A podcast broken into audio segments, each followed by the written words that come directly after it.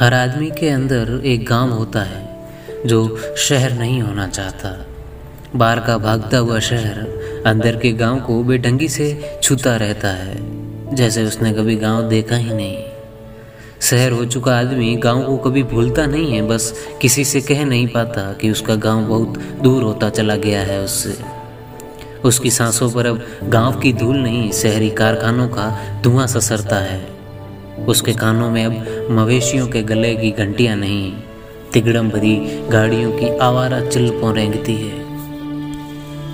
हर आदमी जिसका गाँव शहर हो चुका है, उसका गाँव बोना होता चला जाएगा।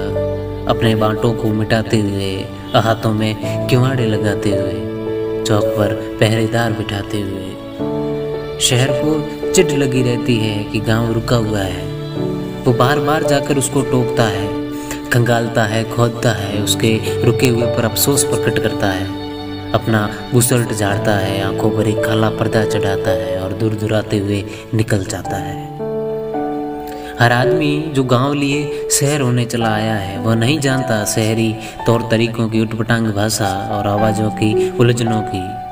यहाँ कम बोलना होता है, कम खाना होता है, कम ओढ़ना होता है, कम सोना होता है। धीरे बोलनी होती है अपनी गवई बोली। धीरे धीरे खिसकानी होती है थाली। धीरे फटकनी होती है चादर। धीरे से मांगनी होती है नींद। ज़्यादा करनी होती है चापलूसी।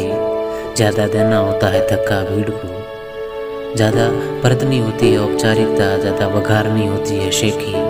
ज़्यादा बजाने होते हैं गाल। ज़्यादा खर्च करनी होती है जीविका। हर आदमी जिसका गाँव किराए पर बिताता है जीवन शहर में, एक सपना किस्तों में देखता है कि किस्तें बरामद कर ढूंढ लेगा गाँव तक जाने वाली सड़क।